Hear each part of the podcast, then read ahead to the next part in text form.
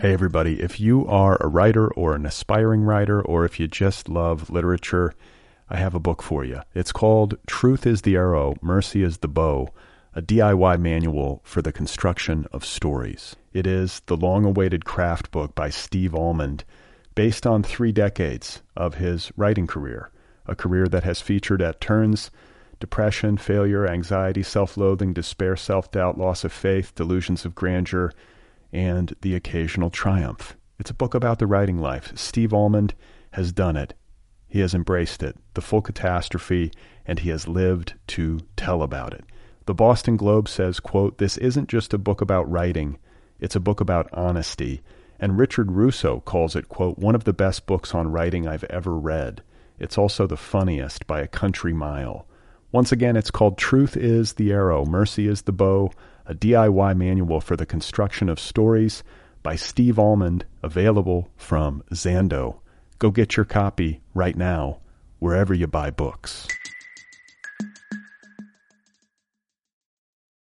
Hey, you guys, today's episode is brought to you by Litbreaker. Litbreaker is an online advertising network for book people. It's a way to get your message out to book people on the internet. Do you want to get your message out to book people on the internet? Bookish people, literary people, people who like books? Go to litbreaker.com and learn how you can advertise on a bunch of great literary sites all at once. Sites like The Nervous Breakdown, The Rumpus, Paris Review, Electric Literature, the list goes on. Litbreaker. It's an online advertising network for book people. Go and advertise on it. Oh my God. You are not alone. You have found other people. You and I have a friend in common. Every stupid thing that a writer could do, I've done. I think it's really beautiful. Big stated what? Struggle, you know? It was incredible. You know, it's like your head exploded seeing what was really there. And now here's your host, Brad Listi. Just one person at just one time. right, here we go again. This is Right. it. This is Other People. This is the Other People podcast. I'm Brad Listi. I'm in Los Angeles. Thank you for tuning in. It's good to be with you. I have a bit of a cold. I don't know if you can hear it. I'm a little bit under the weather. What's interesting is that, you know, just the other day, uh, we had a plumber here.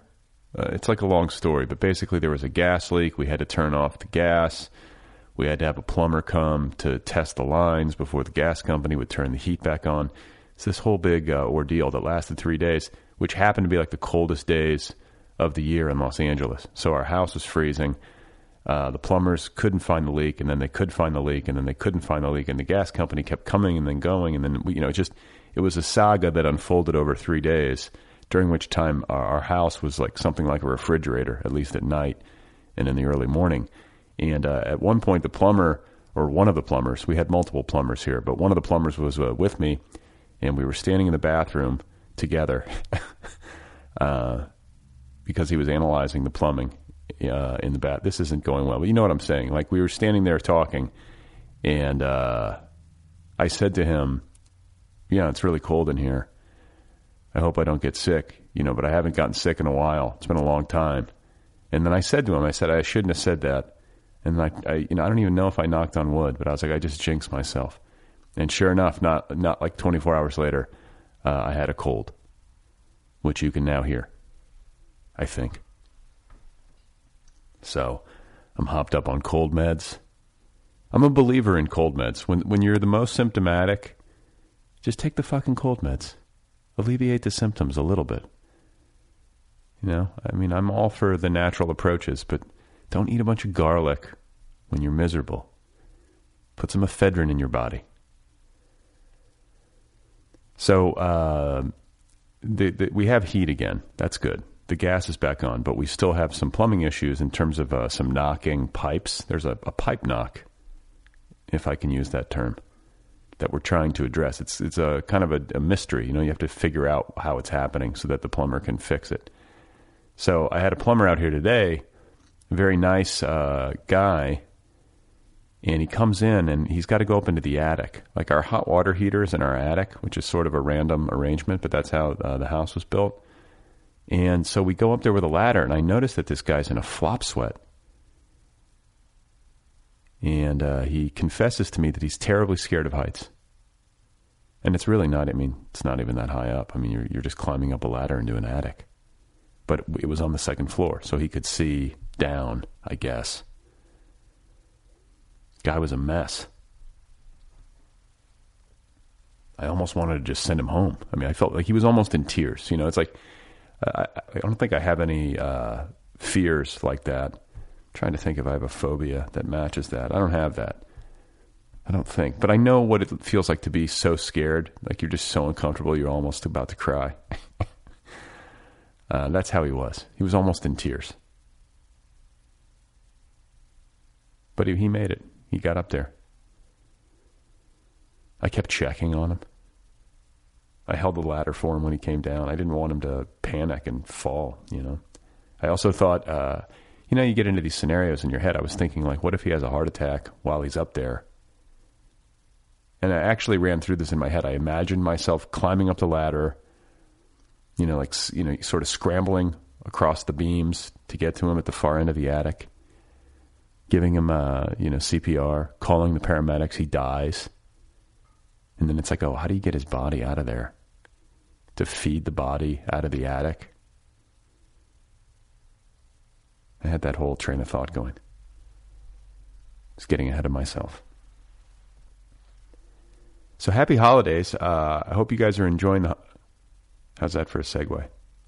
Um, yeah, I'm just. I'm, there are a lot of cold meds. Maybe not the greatest amount of sleep. Waking up in the middle of the night. What I don't like is that the nighttime Mucinex that I've been taking only lasts for four hours. That's not good enough. I need like give me a solid like eight at least. I don't want to have to get up in the middle of the night and take more. I don't want it to wear off. You know? Apparently, my wife said that last night uh, we were talking in bed and I basically just passed out right in front of her, which is very much not like me. I was like mid conversation, and all of a sudden I was just out, which I attribute to the cold meds. I attribute this entire monologue to the cold meds. I hope you're reaping the benefits of uh, my medicine intake. All right. Let's see. No, I get nothing. Hey, everybody. If you are a writer or an aspiring writer, or if you just love literature, I have a book for you. It's called Truth is the Arrow, Mercy is the Bow, a DIY manual for the construction of stories. It is the long awaited craft book by Steve Almond, based on three decades of his writing career, a career that has featured at turns depression, failure, anxiety, self loathing, despair, self doubt, loss of faith, delusions of grandeur, and the occasional triumph. It's a book about the writing life. Steve Almond has done it. He has embraced it, the full catastrophe, and he has lived to tell about it. The Boston Globe says, quote, This isn't just a book about writing, it's a book about honesty. And Richard Russo calls it, quote, one of the best books on writing I've ever read. It's also the funniest by a country mile. Once again, it's called Truth is the Arrow, Mercy is the Bow, a DIY manual for the construction of stories by Steve Almond, available from Zando. Go get your copy right now, wherever you buy books. All right, shall we get shall we get to the show? Shall we get to the interview? Shall we uh, move this thing along? Adam Soldofsky is my guest. He's a poet, uh, and he's got a new collection out called Memory Foam, available now from Disorder Press. I'm holding it in my hands right now. Listen to me flip the pages. What do you think of that? It's called Memory Foam. It's by Adam Soldofsky. I had a very nice time talking with Adam. Uh, he was over here uh, about a month ago, I think. I think I, I want to say we recorded this the day before the election, back when the world was still there was still like a ray of sunlight in the world before we turned to the dark times. Uh, so here we go. Let's get to the conversation. This is Adam Soldofsky, and his new poetry collection is called Memory Foam. I just don't think that the nerd rage would be any different from some bro rage and some That's bro, right. bro rising right. to the top of some other industry. That's right. Feeling, uh, But Steve Jobs is kind of that, though. Whereas, I mean, well, he was sort of like, I don't know, maybe he was good socially, but um, there's a lot of dysfunction. I guess it's all the same shit.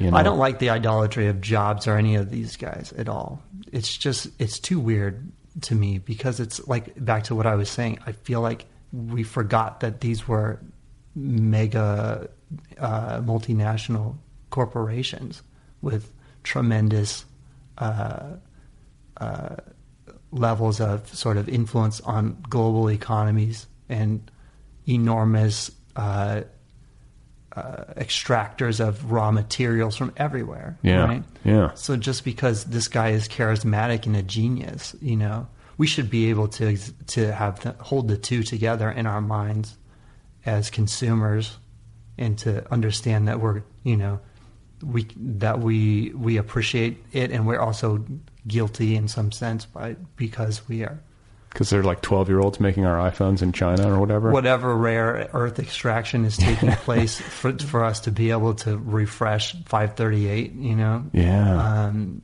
i think we we just shouldn't get too comfortable uh, uh, or we, sh- we shouldn't uh, on balance always think about the the charisma of, of these geniuses or the uh, radical new benefits So what was it like for you? Because clearly, as a as a child raised in Silicon Valley, uh, it, it, it's had quite a grip on you. You you left, moved to Los Angeles, and are a poet. Well, so before that, I went to New York City, you know, for ten years too. But um, uh, the thing about uh, being raised in Silicon Valley, it's probably not so different than being raised in Los Angeles, where the industry is the entertainment industry, and there's uh, a tremendous amount of mystery and and focus from the rest of the world directed at where you live, but you aren't participating. Yeah. And so, you know, we I would have friends whose parents maybe or somebody worked, you know, in those industries. And before it was uh, computer industries, it was aerospace there.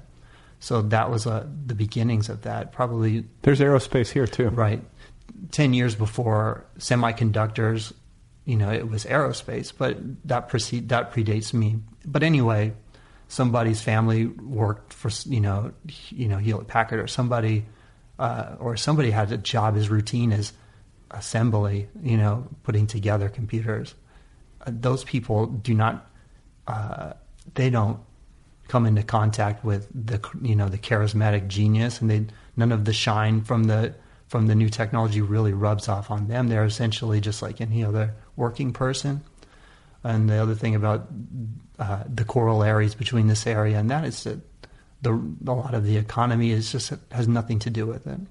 Um, and there's a lot of uh, new Americans trying to operate in those uh, you know unlooked at places, and that was pretty much what I grew up with. So no, you know, people were talking about the internet, but probably no different than people were talking about the internet anywhere else in the country because we just didn't have anything to do with it as far as developing it. Okay. So when what it- like your family situation? Your parents didn't work in technology. No, my father is a uh, he actually is a, a poet himself, and he directs an MFA program now at San Jose State. He wasn't at that point. He was he was uh, he was a professor, and you know, in the CSU system, you know, trying to to hang on, basically, you know. Um, and my mother was an eligibility worker, and then a, a, a, uh, manager for a benefits office out of Santa Clara County. So, I mean, you could be those two things in any city or, you know, uh, any university town in this country. So, And again, you just happen to be in Silicon Valley. Right.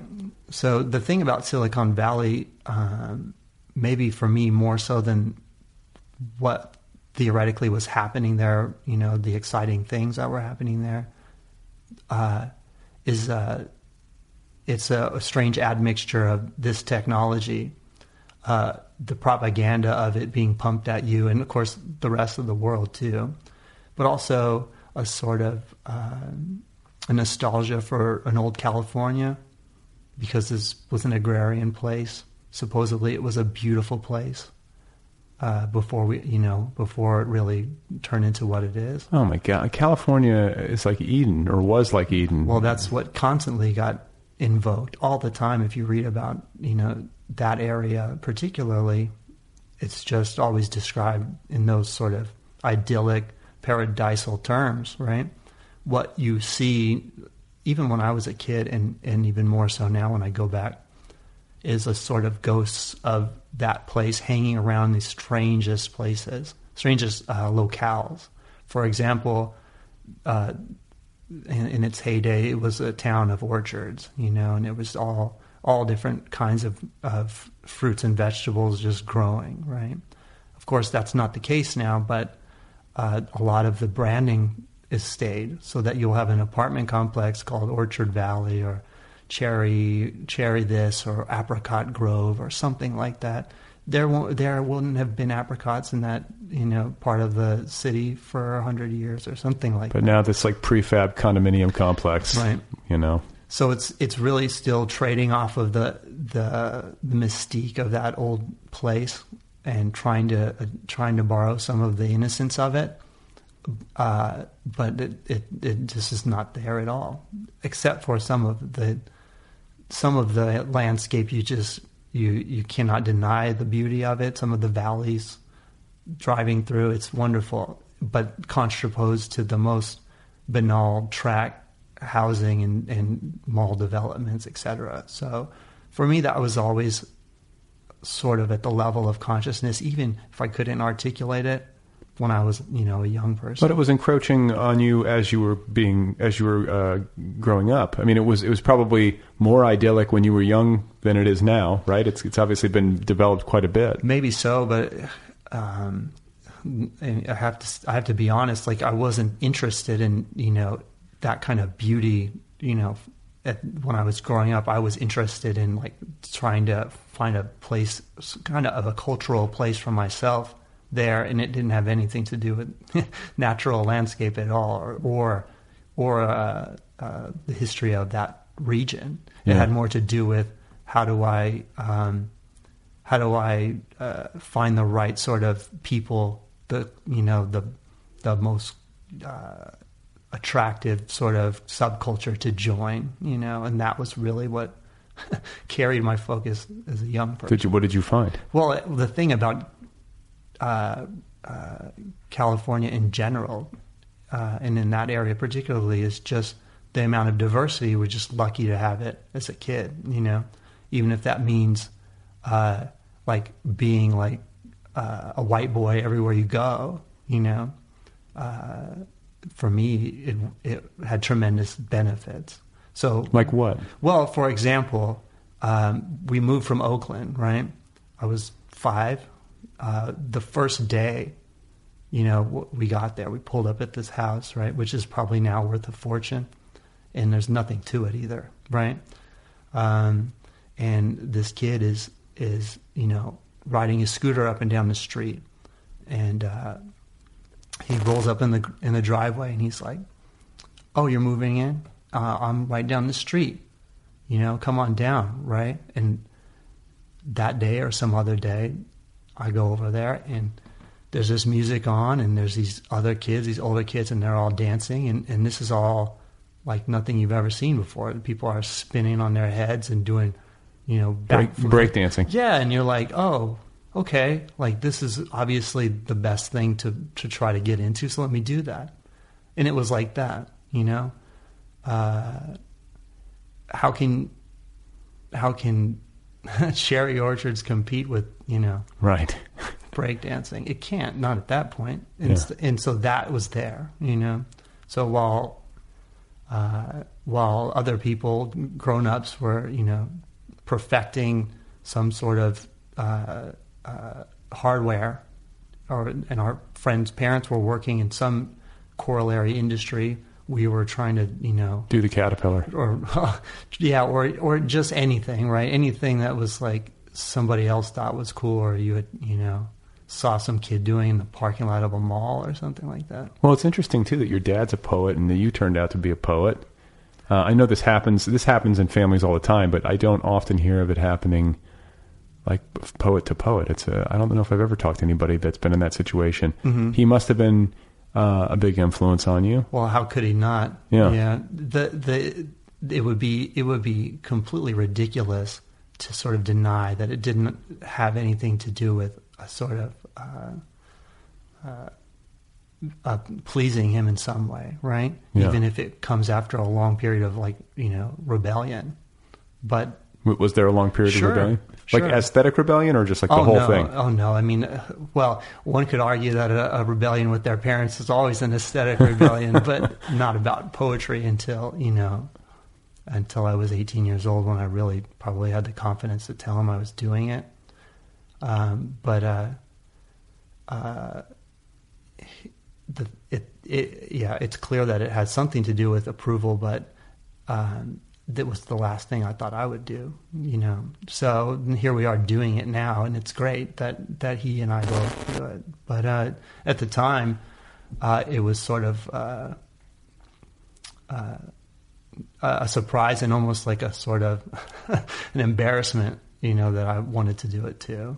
Yeah, Uh, but the, I mean, you know, what is it? DNA? Like, what what was it? Like, w- can you trace your interest in it back to a certain uh, text or an event, or is it just some natural inclination? No, well, I think it, no, it's untraceable to an individual event, um, and and I should put a word in for my mom here. you know, Yeah. she she's been a reader too. You know, and she uh, since she my parents are from the Midwest, Where? from Iowa, Oh, okay. and my dad is from. I, I mean, he's not born in Iowa; he was born in Arkansas, but they they were raised in Iowa. My father in Iowa City, and my mother in uh, Burlington, Iowa, which is much smaller. Uh, you know, my dad knew he wanted to write.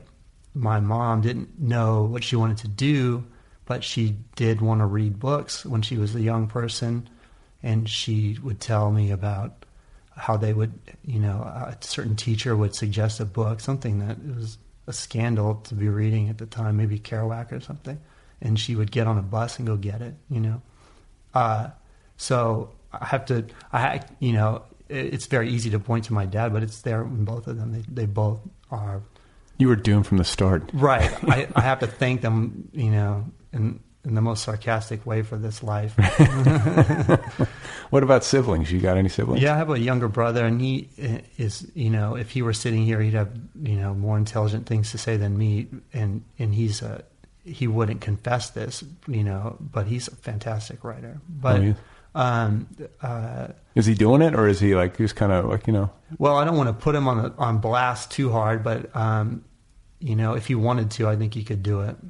Um, maybe he'll maybe he'll want to with more you know enthusiasm at some point, and he'll write something. you Yeah. know. But he's you know four years younger than me, so some time for him. Yeah, he's got time. Right. And uh, but uh, as far as what why you end up doing the thing your dad does, I'm pretty sure it has nothing to do with po- it being poetry and, and more to do with whatever is sort of reverberating in the house you grow up on, in. If your father is, um, you know, Was your dad like reading his stuff to you, or like reading other people's stuff? or- Well, what you what you have is a house full of books and records. Um, my dad is working a job where famous poets. I mean, who's a famous poet to a to a thirteen year old? You know, uh, but that doesn't influence you. Actually, I don't think that there's an idea like someone will say, make a suggestion to you. Hey, this person is you know a big deal. Uh, and the fact that they're a big deal makes you want their attention, but you don't know anything about them as a kid. So I don't think that really makes a difference. I think it just has to do with walking into your house, seeing books everywhere. just having it be in the ether. Yeah, having somebody, for better or for worse, privilege this thing, really uh, uh, devote his life to it in front of you Yeah. to make it seem like it's worthy of, of something like that, even if even if uh,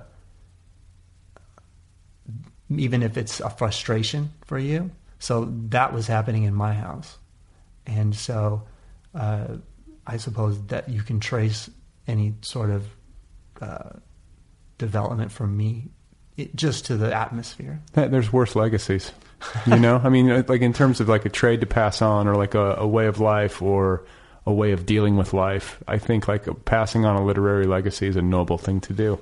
Well, you know, I, I don't think he had, at least when I was a teenager, no any hope of doing that. but uh, in the uh, not to not to tell his business either. But my father's father was an economist who would have preferred that my dad do something more practical. Well, sure.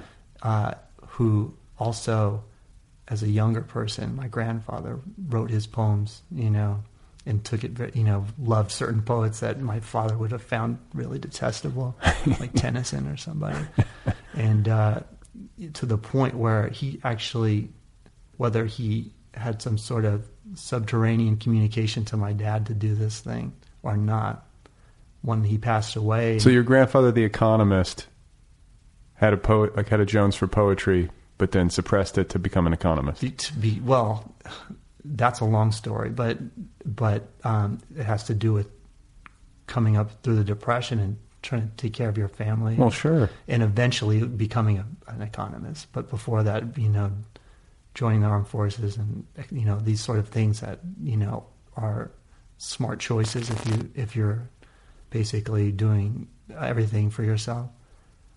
So uh, yeah, no, but then finally, you, in, instead of having in, in his when he when he passed away, he had he's an organized person, so he had the thing all laid out for what was to happen, and he had these poems of his that he had written in when he was a younger person, and he wanted us to read them, and uh, yeah, that's the first time. Are I they any good? well, yeah, they were good if they were good objectively, right? But what they were, especially the one I was slated to read, which which was the, it was the first time I'd ever seen this thing.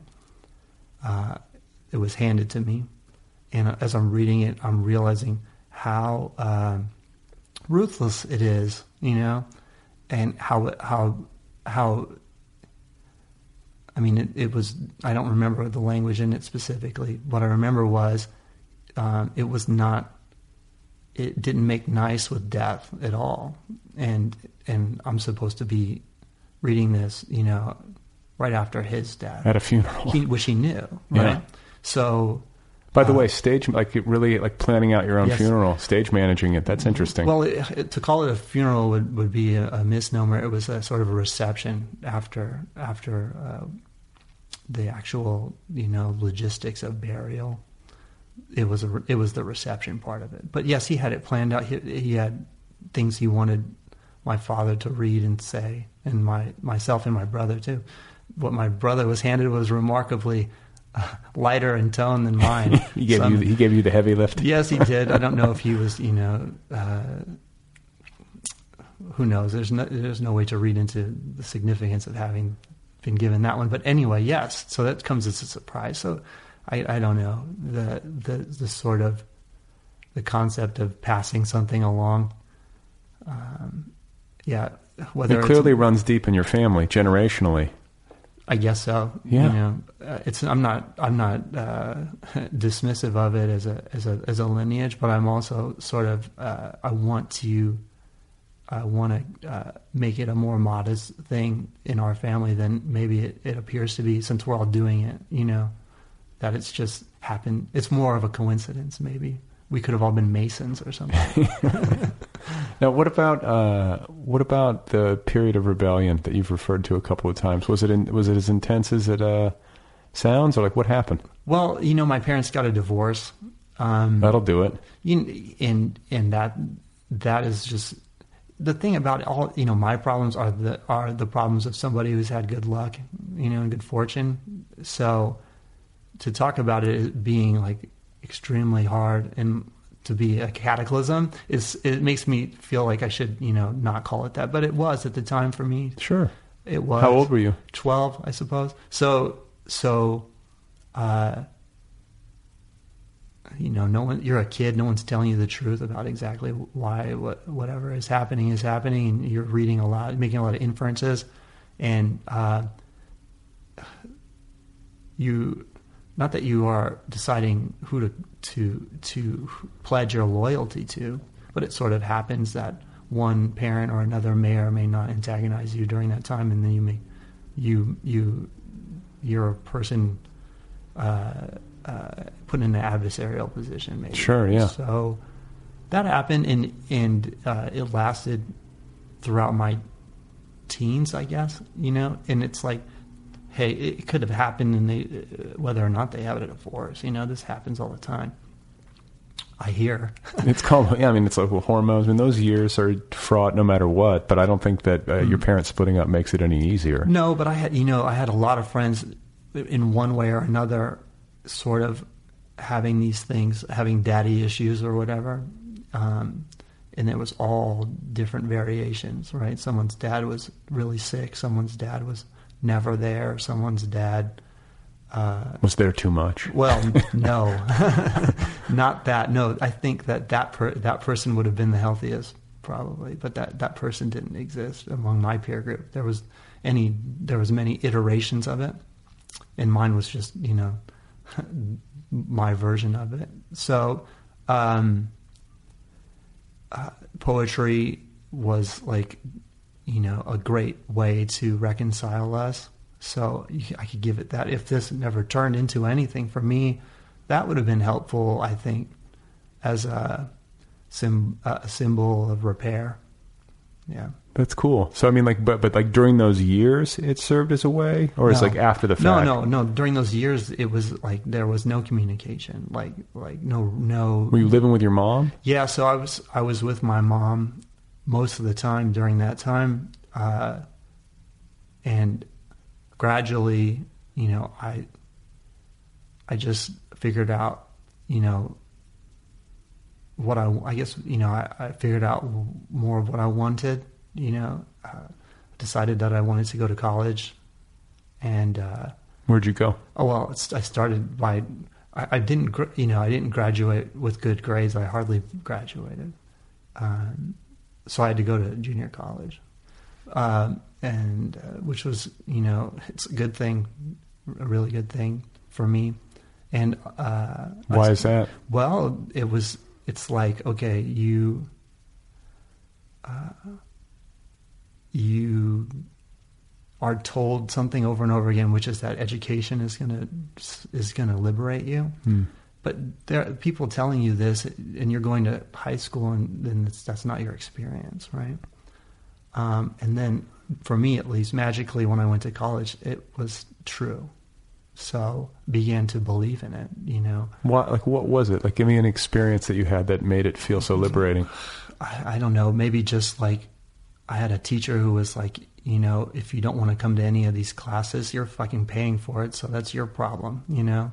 And uh, I'm not going to treat you like a kid. And it was like, oh, great, you know, I don't want to be treated like a kid. And uh, let me try on some of the trappings of like adulthood. I mean, responsibility. I shouldn't really say adulthood at all, but um, that paired with like uh, somebody uh, telling you uh, about a specific, if you're in a history class learning about something very specific, or if you're uh, in a political science class and having to think about uh, the larger world and, and and it actually involves you. You know, it doesn't doesn't dismiss you because you're a child. You know, you don't have uh, you're it's not for you yet. In high school, I believe you you're just talked to like a child, uh, even when you're talked to about history and politics. And then magically, you're a year older, and it, now it really does involve you. These lines of demarcate, they're pretty, they're pretty uh, silly. You know, like all of a sudden, like you're 18. You're. I mean, I guess we have to designate it somewhere, but Right, I agree with you on that. You, I mean, not that you have to, but that legally that's what we do. But when I when I when I talk about education, I just mean that I think that um, I just there's a there's a there's a, a major difference between educating a child and educating an adult in our country, and, and you can feel it uh, when it hap- when it starts to happen. I just read something. I read something in the paper just a few days ago about this like private school. It's extremely expensive in like Santa Barbara County. Did you read this? No. oh, it's like all the kids like basically have to like chop wood and like light fires and cook their own meal. Like they're basically treated very much like adults, and it's sort of like this really outside uh, of the box educational experience. But yet they graduate students who go on to Ivy League schools at like a pretty astonishing rate. Like so, they do very well, but they're given an enormous amount of um, agency and responsibility at a young age. Sounds like you would have uh, enjoyed that. Most Well, people probably no. would. If you would have asked me to chop wood, that would have been I, that would have been a, a mistake. Don't give this kid an No, axe. No, definitely not. I yeah. So yeah, take away the axe that I already had. But but uh, uh, no. I mean, ha, something a little less drastic would uh, than than asking for a level of self sufficiency that, by the way, many adults do not maintain now. Yeah. I mean, I'm not not chopping my wood. I, I mean, maybe you are, and I built this entire You place. should be proud of what you've achieved with your you know uh, with your axe. But uh, uh, no, how about um, uh, how about provoking? Uh, how about how about having a discussion uh, about something serious that leads to an impasse and not a nice resolution for for a young person, and just see how that goes. Because I don't think that. I mean, I could be incorrectly recalling those years, but um, that didn't seem like it happened very much. There was a lot of answers, you know Telling you how it is. maybe you know or being afraid to being afraid to uh, complicate things to the point of of uh, causing a crisis in your you know for you as a as a thinker. But that's not a bad thing. no i don't think so. Of course i don't there's an expert to contradict this i'm sure about what a child should be thinking. But if you're already a kid who is exposing themselves, at least on the level of ideas and images, to the rest of the adult world, the so-called nefarious part of it, that actually once you become adult, you quite enjoy, you know, the the sex and the intoxication. Why can't you also have the other part, which is the you know the stymieing and muddy part? Uh, Existential questions and well, not even just that. Like, how about um, the if if we're going to talk about politics the night before an election, by let's the way, yeah, we are recording this the night before the election. let's not talk about it too much. But the idea of something is something as abstract as as individuals' rights versus a, the rights of a group or something like that. that, that is like a, a central preoccupation of mine. Okay, so that would be nice to. I mean, I don't know. It, here's the problem, Brad. Is like, uh, it's it's really a revision of a revisionist idea of who I was. Like, if some educator would have been like, you know, let's talk about this thing, and I, and there's some version of me that's not like, oh, fuck off, you know. Uh, I hope there is, you know, but I'm not too confident actually. Yeah. So anyway, but what what I remember about childhood is about how much how much it is impressed upon you that you are a child continuously, Yeah, and and like- how how that shifts when you then you pass the magic line into adulthood. And what did you uh, like? You know, you were you were you were not a good student. Were you getting into trouble otherwise? Yeah, you know, but not any kind of trouble that's like that interesting. You know. Yeah. Um, I certainly knew people that were in a lot more trouble than I No, was. no felonies. No, no, and and that's that happens. That has to do a lot with you know you know me being a a, a middle class white person. I'm pretty sure you know based on my experience. So I'm lucky that in that way I could have you know something. I don't want to. I don't want to, you know, embarrass myself by giving the details, but I'm pretty sure that that has something to do with it. Sure. Um, so yeah, no felonies and, and and no criminality that is not the result of uh, uh, sort of honest rebellion or whatever.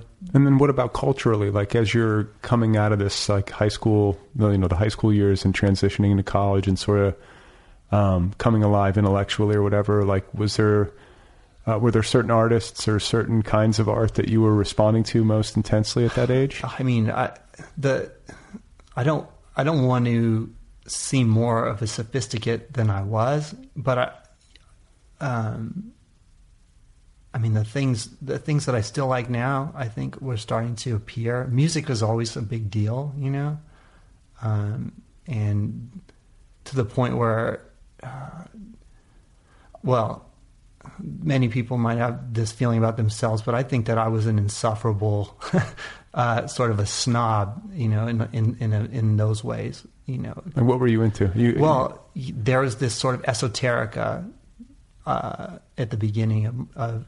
It's about like finding this thing that nobody knows about, and, Uh-huh. then, and then letting it represent you, which I think a lot of young men have done. For I yeah, with centuries. music, music, music, especially in, in this like 18 to 24 age window, like music is culture as a uh, social currency.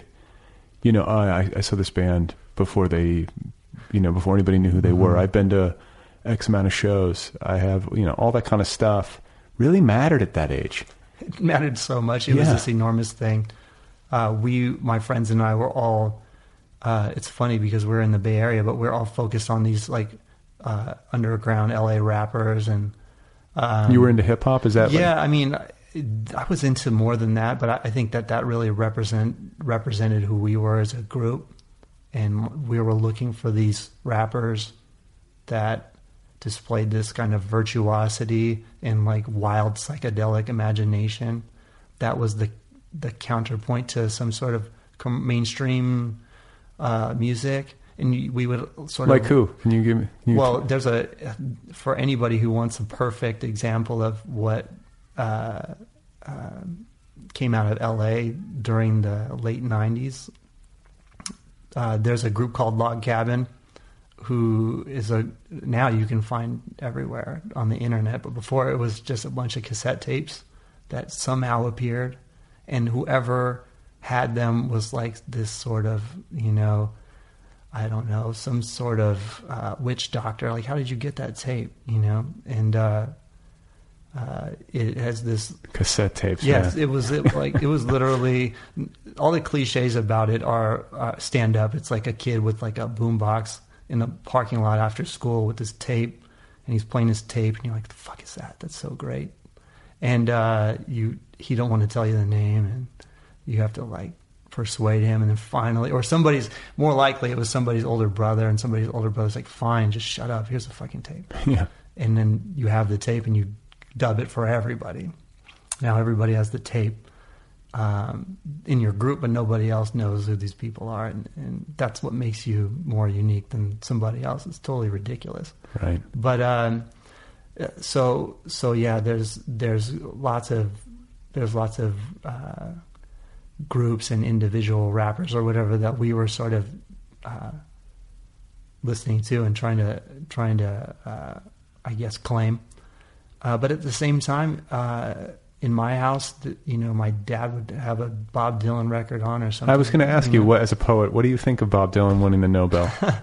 Uh, the best, um, the best piece of critique I've read about it comes from a, an old friend of mine from New York. This, my friend Jerome. I should shout him out. Um, he was saying that the the one thing that concerns him about it is just um, what reason would um, the Nobel Committee have to give a writer the award ever again? Because the force of music is clearly it, it it's a, a larger thing. This one might rile somebody up, but worldwide, you know, these people mean so much, right? Sure. And they have at their disposal their instrument and the sonics of their voice and their writing combined. And his point was that if this was if if we were going to go down this road, you know, why should a writer ever win it again? Why should a novelist win it again? And he was making an, an argument for uh, recognizing writing specifically the constraints that writers are under in awarding the best achievement in that. You know, saying here's somebody without the aid of uh, a beautiful singing voice and without the aid of a wonderful Fender, you know, Stratocaster. This is somebody doing it, you know, in this place and on the page, and that's what we're that's what we're recognizing. I see that. I mean, you know, because I'm a big Bob Dylan fan, so I'm happy that he. You're always happy when an artist that you like is recognized, but that is a persuasive argument. And and I uh, I've also said in the past, unrelated to the Nobel conversation, you know, music feels like the highest art, or at least it's the quickest to the vein. It's so powerful. Like you go to a concert, especially, and you're in uh, some sort of communion with the other people in the audience, and then the musician up on stage, and you're just like, my God.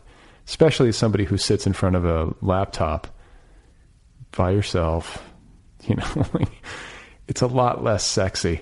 You know what I'm saying? Like, a, as a as a as a uh, process of creation, yeah. and, and also yeah, and also delivery. I mean, just the whole experience, and it's just uh, Right. What, what what a gift to be able to make music and sing and all that kind of stuff. Right. I think I, I mean you should do a poll of writers to just find out how many of them would have rather become musicians. Well, and look at actors; they do it all the time. Everybody, every that's what I that's why I say it's the highest art. It's like everybody no matter even if they are an artist of some kind, and even if they're very successful, if you said to them, "Listen, I can make you a rock god," you know, or whatever, most people would take that deal in a second. I would take the deal. I would take the deal. It begs the question whether why anybody. Uh, I have an answer to this question, but why anybody would prefer the the quieter thing? But the answer is implied there. Some you just you can't be listening to music all the time. Well, some people I suppose do. Uh, Music, I will say, well, you know, I mean, the really great songs stick to us, but there is something, there is a depth charge that I get from great literature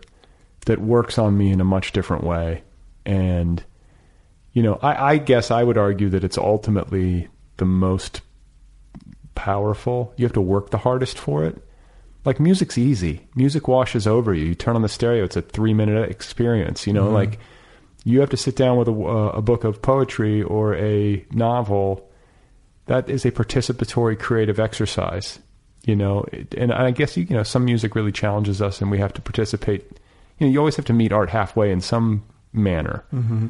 But you know, with literature, I feel like if you um, find yourself up against a work that really resonates with you, that the impact is maybe deeper and more lasting. well, I mean, it depends on who you ask. With the last part of it, I certainly am on board with the idea that that there are different physical processes in your body being engaged when you have one or the other thing. Um, and I do think there is something to uh, there's two imaginations. There's the the passive imagination and the active imagination, which is not my idea. That's a that's a, a pretentious steal from like John Keats, but but it I believe it. Um, and uh, so, the, but the question as to uh, what is going to impact you, uh, or what what what leads to a more enlightened person, I couldn't tell you. I just happen to you know like both, and I think there's a context for both. And I would say, make me a, a wonderful musician tomorrow, and I'll stop the poetry. Are you? A, but so you don't have any musical gift? No instruments. Never tried to pick up a guitar. No, I mean, of course I tried, but you know, no. Can't sing. No. Well, uh, you know, no. yeah, me neither. Yeah. God damn it. um, what about performing your work?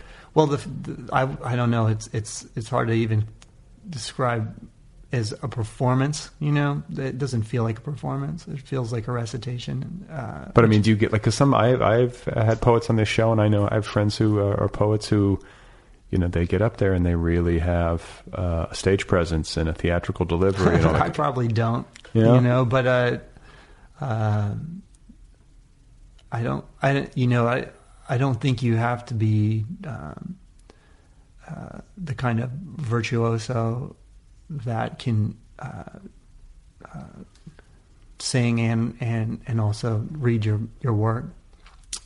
Um, but I also don't think that everybody's work is well represented off the page. You know, just in just being heard. So whether I fall into that category or not, I just feel like it's okay. You know, for for some writers to not be as good as performers. Well, it's funny that you say, you know, some work off the page doesn't work as well.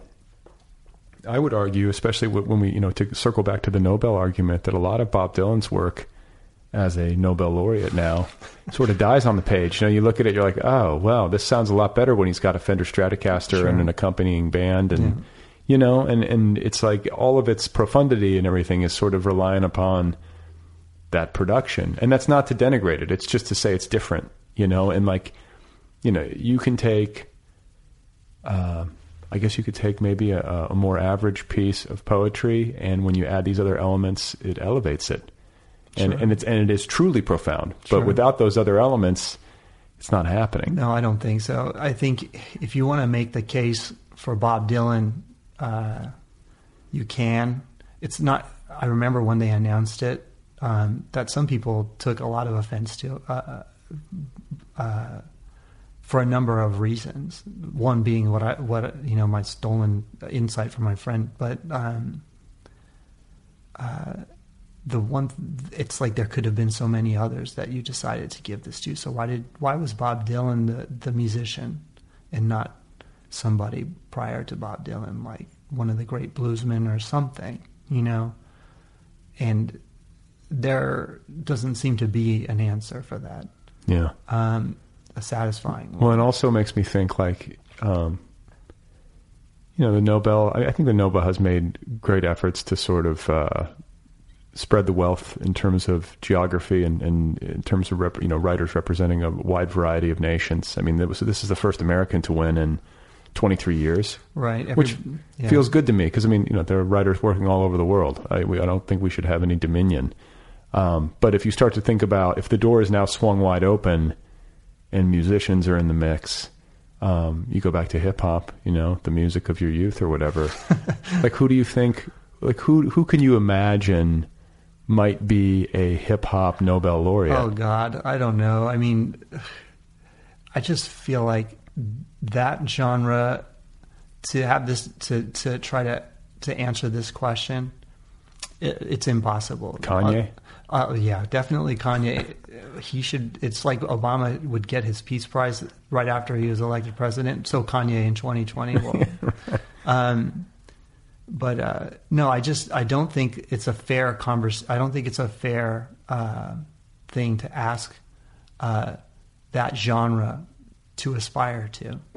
Why? And why? It's the same. It, be, my answer would be the same for other genres. It's that um,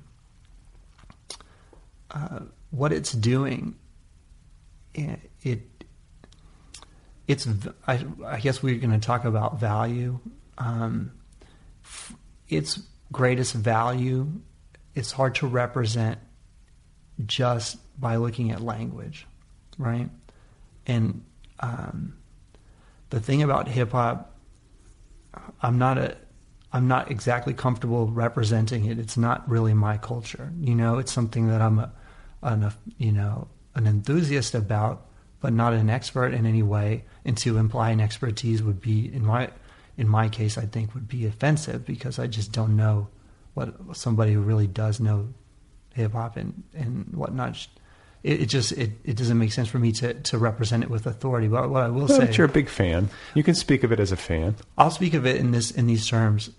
It is a utopian response to a dystopian uh, stimulus, and as a response to dystopia, it is an effective tool for more than just entertainment, but for self-esteem and joy, you know, and a sort of agency uh, that whether you like the lyrical content of it or not was su- super necessary, right? And it still does this internationally for people who are who have a dystopian, you know, semi-dystopian or dystopian, you know, present.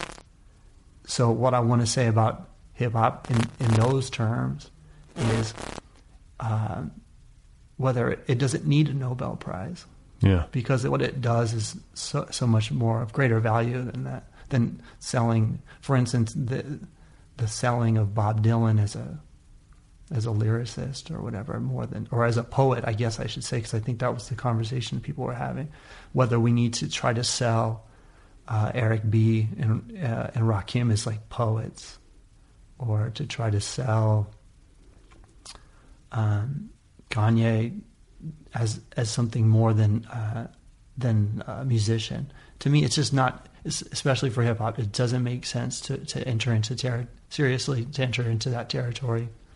Um, uh, but uh, the the the other the the last thing about about that genre in relationship to language, I think it it has been said by by many people in that genre that that is their poetry. You know, for those for those kids who love it, I don't dispute that at all. Yeah. You know, so Absolutely. And you know, it's funny. I want to circle back because we sort of launched into uh, you know different lines of conversation after we got you to college, and you talked about like you know the rebellious years or whatever, and this like lack of I community. know I'm regretting even having. It's such a. It, it is such a. Uh, uh, it's funny. It's like a, uh, an obsession. It's a it's a product of a self self absorption that's located in this time that I always overrepresent when I talk about myself. I don't feel like you know, I should, but here we are. Yeah. here we are talking Well, about the even more. adolescence. We all, I think, we all sort of relate to our adolescence in that way to Well, a I still feel like one is the thing. Me too. So okay. Yeah, but I just you know the the the thought that I wanted to bring up is that you know you talked about how there was a lack of communication between you you and your dad in these adolescent years, chronologically speaking, and that poetry was a way back in. And it, it's such a it's such a touching thing to think about because I think there is in pretty much every family there's like some sort of hopefully uh, a lingua franca. I don't know what it would be, whether it's poetry or it's sports. Like For many men, it's like sports. Like Yeah. my dad and I can just like we'll, we'll sit hang out politics too, um, even though we don't always agree slash rarely agree on a lot of stuff. But you know, to his credit, and I think also to mine, like we we always talk. Like the conversation doesn't end, but you have to have these things to talk about, and uh, like it's pretty cool and unique. I think to have poetry. I think it's a it's a privilege, um, uh, but uh, like you say, it would have been just as useful if it were just baseball or something like that. Just something. Something I don't. Um, but what I, what it really is, more than even communications, it's a sort of sort of shorthand for forgiveness that goes two ways. Yeah. You know, even being able to look at the other person and say something, anything, um, whether it's about something you're watching on TV or whether it's about you know something as high-minded as as arts, you know, it's just um, uh, it's at some point it's purely gesture. Yeah, that's true. Though I mean, I like to believe that you and your dad having some sort of a high-minded conversation about art would maybe be a little bit more beneficial than like a father and a son talking about like the Real Housewives of Orange County. I should talk to my dad about that. yeah, Um, no, I, I don't know. My dad knows so much more about it than I do, so that sometimes the conversation is mostly just me uh, hearing him tell me about something that I don't really know about. Um, but that's good, uh, especially uh, for him. I think he, you know, he wanted to. He always wanted to be a, uh, uh, an academic, and I think he he really, I think he loves the university as a as a more than a, physical place, and the the idea that um, that I can I can enter the university, if you will, with him uh, in our, in our ideas is an important thing for him. You know, as a father, sure. um, so as long as we're doing something like that, then we're you know we'll we'll we'll basically be on on on one of those lingua franca tracks. Yeah, um, even if it's my dad telling me about poets who I don't particularly care for, you know, it's it's still all to the good. know? right, right. You're still on like familiar terrain. You can Or- still go back and forth. Right, or you know, if he, you know, when and if he listens to this, I can make a suggestion that we can we can talk about other things too. Real Housewives, Dad. yeah, come on. or anything else. Really, I mean, aren't you sick of poetry? Um, and so yeah, so before I let you go, like what? Because we all know, like poetry, uh, it's not. It's a peripheral art in terms of the American cultural sphere. You know, it's way on the outside, and perhaps that's as it should be. You know, maybe back in a different age, poetry was closer to the middle. Um, there, there are convincing arguments arguments that have been made um, that I've read and heard that, like, you know, maybe people who make literature should be a little bit away from the middle of the action. Um, but what is its purpose? Like, how do you conceive of its purpose? Like to to spend all the time that you have to spend doing the work, all the reading that you have to do is included in that. Um, you know what I'm saying? Like, wh- what is it that makes it make sense for you, and what function do you think it's performing in our culture? This is going to be an individual answer for most people that that can be in contradiction and still be the right answer, probably. But I mean, for me, it is a pleasure and also a, a, a, a, just a, a functioning, you know, technique to sort of uh, to just to to live a more healthy life. I think uh, to it's not what I'm what I'm doing is at least not anymore that sort of epiphanic kind of writing. It's more of a daily writing, and uh, I'm glad that it is now. It's, it's a more modest writing, and it for me is a, a healthier kind of writing. Um, uh, I should say a, a healthier sort of engagement, and uh, so for me personally, it's just about a sort of um, a, pleasant way to pass the time, and also uh, a way of leaving an the artifacts of, of that time, and hopefully a pleasure for somebody else. And I really, it would be a lie if if if, if I said that if no one read it, it, it would it would mean just as much. Um, but I don't I don't think poetry that at least as far as what I'm doing with it has a responsibility. Um, but for many people, it does have a civic responsibility and a humanizing responsibility. Um, but I I think we are in such a uh, it, our pluralism is really here, and that we can, you know, history is over. We do not have to participate in movements anymore uh, because of you know whatever genius is currently operating. We can do any different kind of writing we want. It's a great thing in some ways, but I think it also contributes to the the decentralization of it from life uh, from from civic life or from impo- the level of importance we maybe some of us wish it held. I don't, um, but I do know that for some people it's essential uh, in in a bigger way than it is for me. For me, it is essential, like as in like I want to do this every day. Yeah. It's like that's what I was going to say. It's like writing and making literature as a mode of living strikes me as very healthy, or like at least healthier than most modes. you Yeah. could do worse, but I think there are also to Yeah, you it- could be a musician. Yeah, right. See, it's, it's, yeah, as much as much of a god as you are, it's a very unhealthy lifestyle on that bus with all those women. Yeah. Um, so, but I mean, you know, in terms of it being a uh, a good way to live, an enriching way to live your life, to be making poetry. Uh, I also know that there are people, and I'm, I think I'm becoming more of one, or I want to become more of one, uh, for a couple of reasons. Like, a, I like poetry, and so I think as a reader of poetry, like I think there are people out there who it's part of how they process life, and it's a very regular thing. You know, people who are fans of poetry as readers, you know, go to it in the way that I imagine maybe certain people go to like the holy texts Sure. you know, for instructions on how to live, or at least like, you know, something, stars to steer by. And uh, the other thing that I like as a reader, and this might speak more to uh, my weaknesses as a reader or my attention span, is that you can read a poetry collection fairly quickly. It's nice. You can be like, oh, I just read a book in a day, or you know, that's a good feeling. I like, you know, I love that feeling of like stacking up books. This this feeling of ingestion, you know, of good stuff. Right.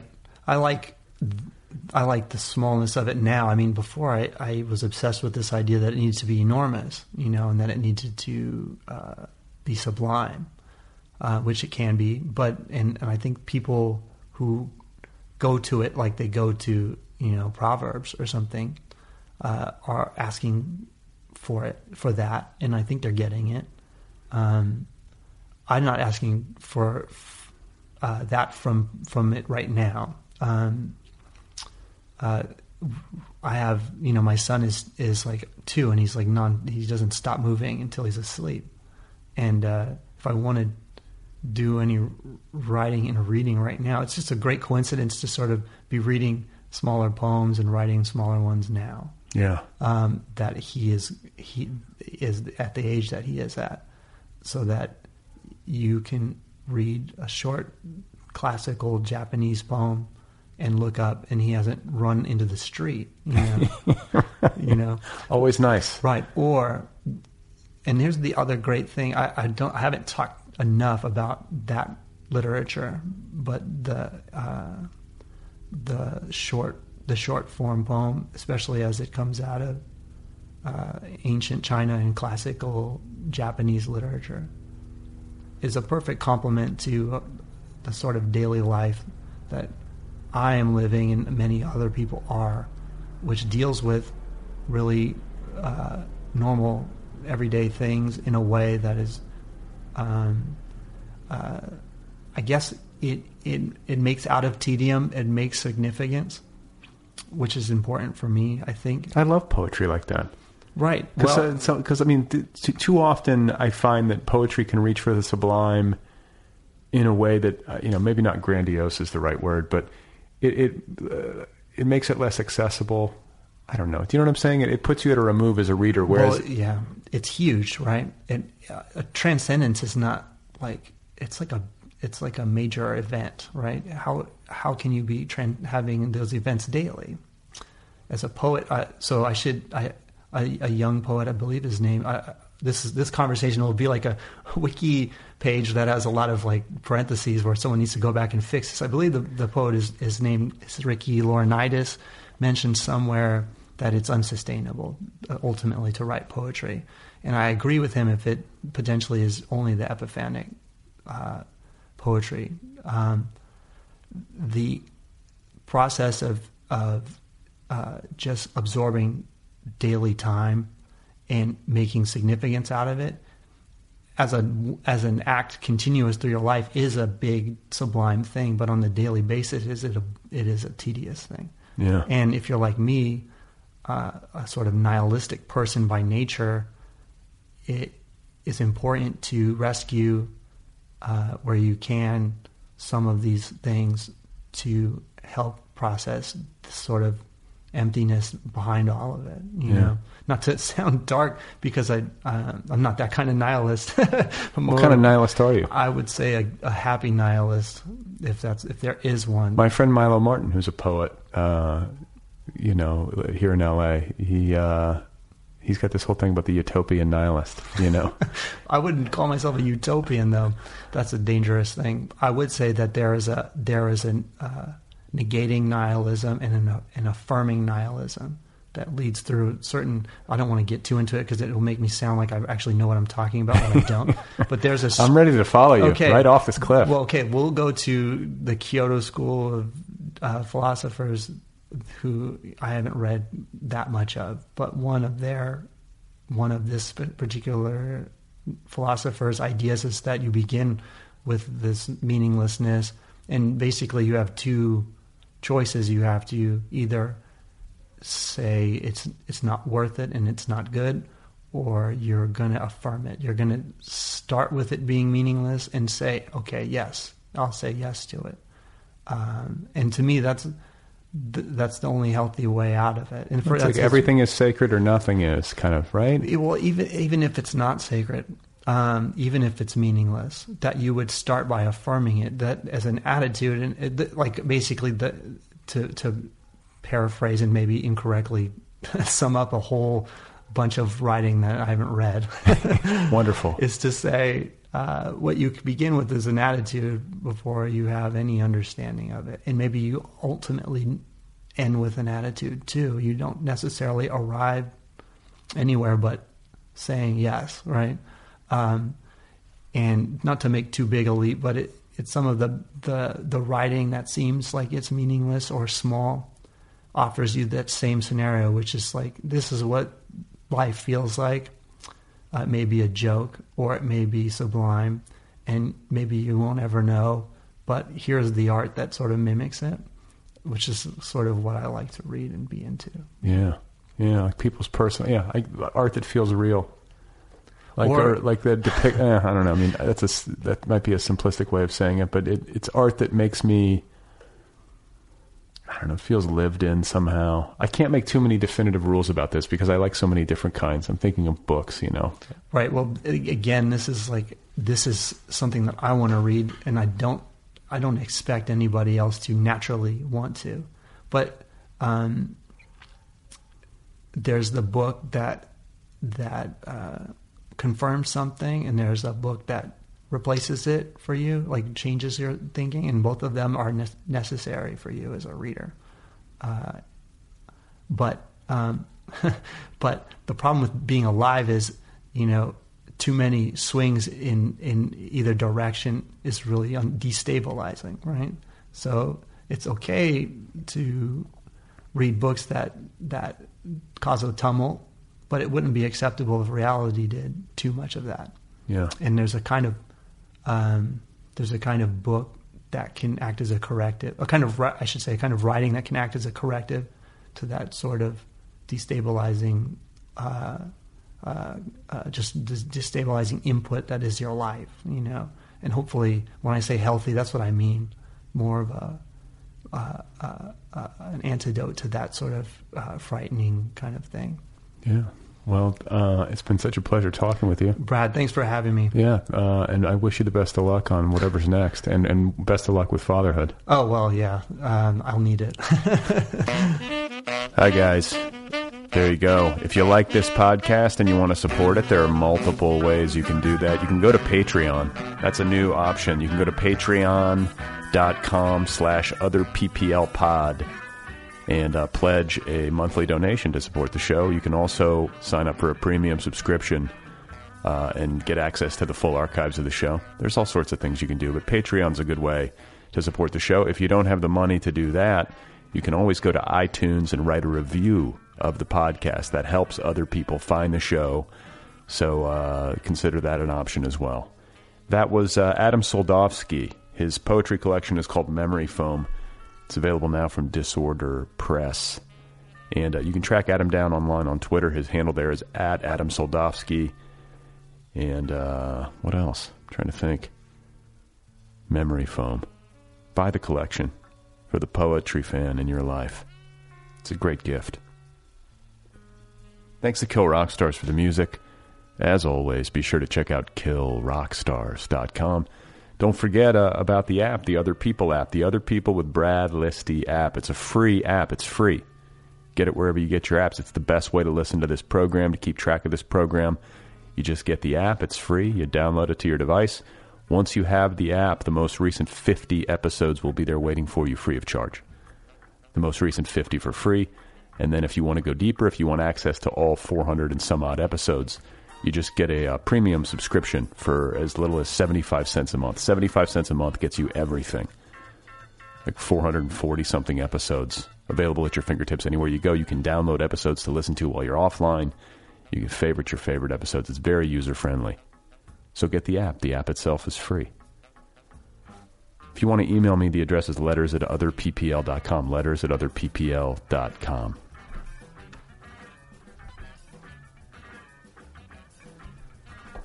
So, uh, yeah, ephedrine, cold meds, you know, trying to uh, knock this cold out. I've given myself, this is my second day in a row of rest. I'm trying to get better about letting myself rest, not getting myself uh, too uh, obnoxious in terms of resistance. You know, like I've still worked, but I haven't been exercising. So, like, just let my body take it easy. My body's telling me that I need to take it easy. My body fell out of balance. Let's give it a moment to rebalance. But I feel like after two days with a cold, I think on day three, I might have to do something. You- At some point in every illness, what I find is that you get, you know, you get to a certain level, and then you got to break through. You got to push. Will that happen tomorrow? I don't know. Hang on a second. Getting summoned. Please remember that. Uh, sorry, I was just checking Twitter. Please remember that Patricia Highsmith had pet snails, and that uh, Sigmund Freud had a professional barber come and trim his beard every morning. Also, did you know that Sigmund Freud's wife uh, put his toothpaste on his toothbrush for him every day? I find these little facts interesting. That's all for now. Thanks to uh, Adam Soldofsky for uh, coming over here and doing the show. Be sure to get his collection. It's called Memory Foam, available now from Disorder Press. Thanks to you guys, as always, for listening. I appreciate it. I'll be back next week with another episode, another conversation with another writer. Until then, I hope you uh, are having a happy holiday. Okay? Or a happy, just trying to get through this weird, dark period in our history without going too crazy. So fucking bleak. Let's hope the Electoral College does its job. Just do your job. Where are some faithless electors? Where are some people of courage? We need 37 of them to not vote for this uh, Yahoo. Anyway, I digress. We'll talk to you next week. Have a good one.